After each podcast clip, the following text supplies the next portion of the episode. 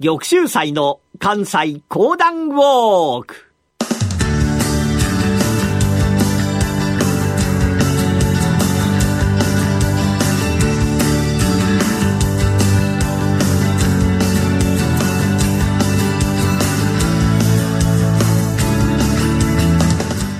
玉州祭の関西講談ウォーク。この番組はなにわの講談師玉田玉州祭さんにこれまで歩いてきた歴史上の人物や出来事にゆかりの深い関西のさまざまな土地をご紹介いただきます。今月お届けしているのは豊臣秀吉の奇襲攻めのお話。それではこの後玉州斎さんにご登場いただきましょう。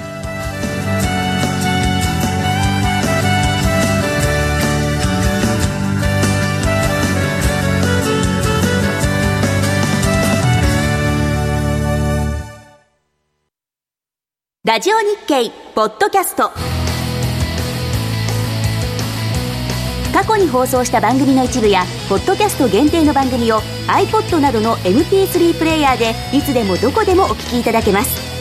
詳しくはラジオ日経ホームページの右上にあるポッドキャストのアイコンからアクセス。皆さんこんにちは。講談師の玉田玉秀祭です。今月の玉州祭の関西講談ウォークは、奇襲攻め。秀吉が羽柴筑前の神として最後に率いた戦いをお送りしてございますが、前回お話をいたしましたのは、岸和田城下に残ります、タコ坊主の話でございました。今月はその続きでございますが、小牧長久手の戦いを講和によって終わらせました秀吉が、いよいよ根殺州、最下州を攻め落とさんと、10万の人数を引き連れまして、奇襲街道を南へ南へと進んでくる。その中で、一つの法が、秀吉のもとへとやって参りました。申し上げます。うん。どうした？実は、この度、イが、そして根頃の面々が立ち上がった裏には、徳川家康が動いていたという話。ん？一体それはどういうことじゃ？は。徳川家康が小牧長久手で、殿を止めになる。その間に、根頃、最下の面々が大阪城を攻め落とすという密約があったようでございます。この裏にもあの家康めの動きがあったか。あの狸め。なかなかやるよるわい。まあ、奇襲を攻め滅ぼしてしまえば、狸もここで動くことはできなくなるがな。うん。とにかく、岸和田城に兵を進めよ。秀吉の面々がやって参りました岸和田城。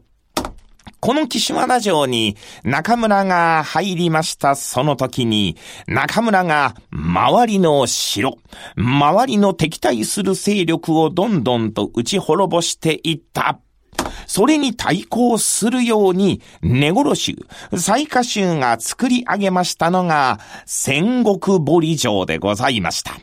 戦国堀城の方でも、秀吉が10万という人数を連れまして、岸和田城に入ったことを聞きましたから、大変なことになりましたな。ついに秀吉の本体がこちらにやってきた。だが大丈夫じゃ。あ、この戦国堀城というのはな、あこの国の中にあって、第一の剣城、最も落ちにくい城と呼ばれておるから、秀吉でさえもなかなか倒すことはできぬはず。それにな、我々の主は、あの弓の名手、大谷様じゃ。大谷様が敵の大将を一人、また一人と、打ち、射抜いてくれるはずじゃ。そうじゃ、そうじゃ。さあ、根殺衆また最下衆と申しますと、これ、鉄砲が非常に有名でございます。鉄砲も数千丁用意をされました。さあ、水間街道を挟みまして、岸和田城と戦国堀城が睨み合いを続けますが、秀吉が、よし、頃は来た、攻めろとこのように号令を出しましたから、数万という人数が、ザッ、ザッ、zap, zap, zap, zap, zap, zap. 戦国堀城に向かって進んでくる。周りのおりました人々も、そんな大人数見たことはございませんから、うわぁ、なんちゅう多くの人々がやってきたのじゃ。すごい人数であるなこれでは戦にもしハモってしもたら偉いことになる。逃げろ逃げろ周りに住んでおりました人々は一斉に荷物を求め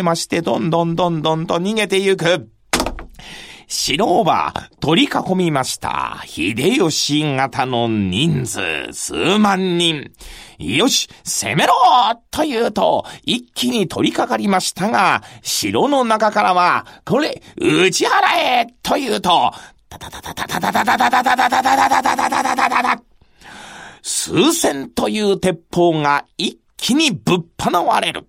すると秀吉方の人数がバッタバッタバタバタバタバタバタバタバタと倒れていくんでございますから、これはなかなか前に進むことはできない。なぜ前に進めんのじゃ？なぜ前に進めんのじゃ？秀吉の先方を預かってございました秀次が攻め急いだわけでございますが、申し上げます。あの、堀が、堀が深く、なかなか前に進むことができません。また、本丸に続く橋は取り払われておりまして、なかなか城の中に進むことはできません。何をしておるのじゃこんなところで手間取っている場合ではないわい。うわーっととにかく人数で攻めるしかない。人数で攻めて攻めて攻め続けましたが、豊臣方の人数がどんどんどんどんと減ってゆく。わずか数時間で数千人の人数を失ったわけでございました。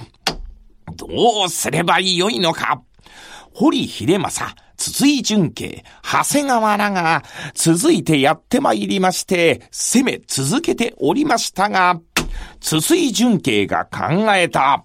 うーん、これは力攻めではどうにもならん。何かいい方法はないものか。戦国堀城をじーっと見てございますと、おあれはなんであるか？これ、遠眼鏡を持って参れ。ま、いわゆる望遠鏡でございます。望遠鏡をば持って参りまして、戦国堀城の方をばじーっと見ますと、筒井純慶が、ははははこれで、我が軍勝つことができる。これよ、冷やを用意しよう。すぐに冷やを用意をするのじゃ。矢の先に油がたっぷり染み込まされました。矢をば持って参ります。これ、火をつけろ火をつけろ火をばつけますと、よーいいろーと言うと、火がビュッビュッビュッビュッビュッビュッビュッビュッビュッビュッビュッビュッビュッビュッと、戦国堀町の方に向かってやってくる。筒井純慶が見つけたものは、なんと、戦国堀城が多く抱えておりました火薬。あの、鉄砲に使いました火薬蔵だったのでございます。その火薬蔵に当たるか当たらないかは関係ない。とにかくそちらに向かって火矢を放って放って放ちまくれということで、ブンブンどんどんどんどんと火矢が放たれる。すると、そのうちの一つが、ついに火薬蔵にぐさっと刺さる。それとともに火がぶっと上がった。もっと打ち込め。もっと打ち込め。一つ、二つ、三つ四つと火矢が火薬蔵にどんどんと刺さっていく。その中で、いきなり、ドンバーン火薬蔵が大爆発。それによりまして、戦国堀城に大きな大きな穴が開く、崖が崩れる、そのあたりにおりました人数がみんななくなってしまう。それに恐れをなした者たちが、そう崩ればいたします。今じゃ今じゃ攻めるのは今じゃ一気に秀吉の軍勢が城内に突っ込んで参りましたから、もともとに多勢に無勢、バタバタバタバタバタバタバタバタと倒されてしまい、ついに戦国堀城は落城をいたしました。この戦国堀町をこのまま生かしておいてはならん。すべて焼き払え、焼き払えと言うて、何にも残らぬほど焼き尽くされたのでございます。よし。残るはあと二つであるな。秀吉の軍勢さらにさらに南下を続けるわけでございますが、この続きはまた次週のお楽しみ。講談師の玉田玉秀祭でございました。ありがとうございました。地方競馬情報番組競馬インパクト交流重賞の実況録音や各地で行われた主要レースの結果など全国の地方競馬の情報を15分にまとめてお伝えしていますラジオ日経第1第2で競馬中継終了後の夕方4時45分から放送です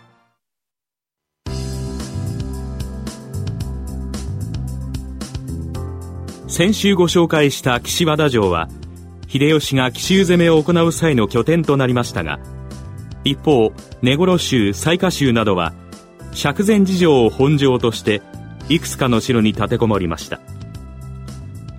今回のお話に登場した戦国堀城はその一つです。現在の大阪府貝塚市橋本の東南に位置した戦国堀城。東西を川に挟まれた南北およそ2キロにわたる三の城山と呼ばれる標高70メートルの丘の上にありました。根室州が立てこもる釈禅寺城高井城を前方左右に控え岸和田貝塚地方を俯瞰できる場所だったと言われています。戦国堀城は四方を大小の池に囲まれた地形にあり二重に堀が巡らされた強固な造りでした。現在その遺構は残っておらず城の全貌は明らかになっていません。戦国堀城跡は水間鉄道名護瀬駅から歩いておよそ15分。本城だった釈禅寺跡へは JR 阪和線泉橋本駅から歩いて10分ほどです。玉州祭の関西講談ウォーク。来週は根室州の総本山根室寺のご紹介です。どうぞお楽しみに。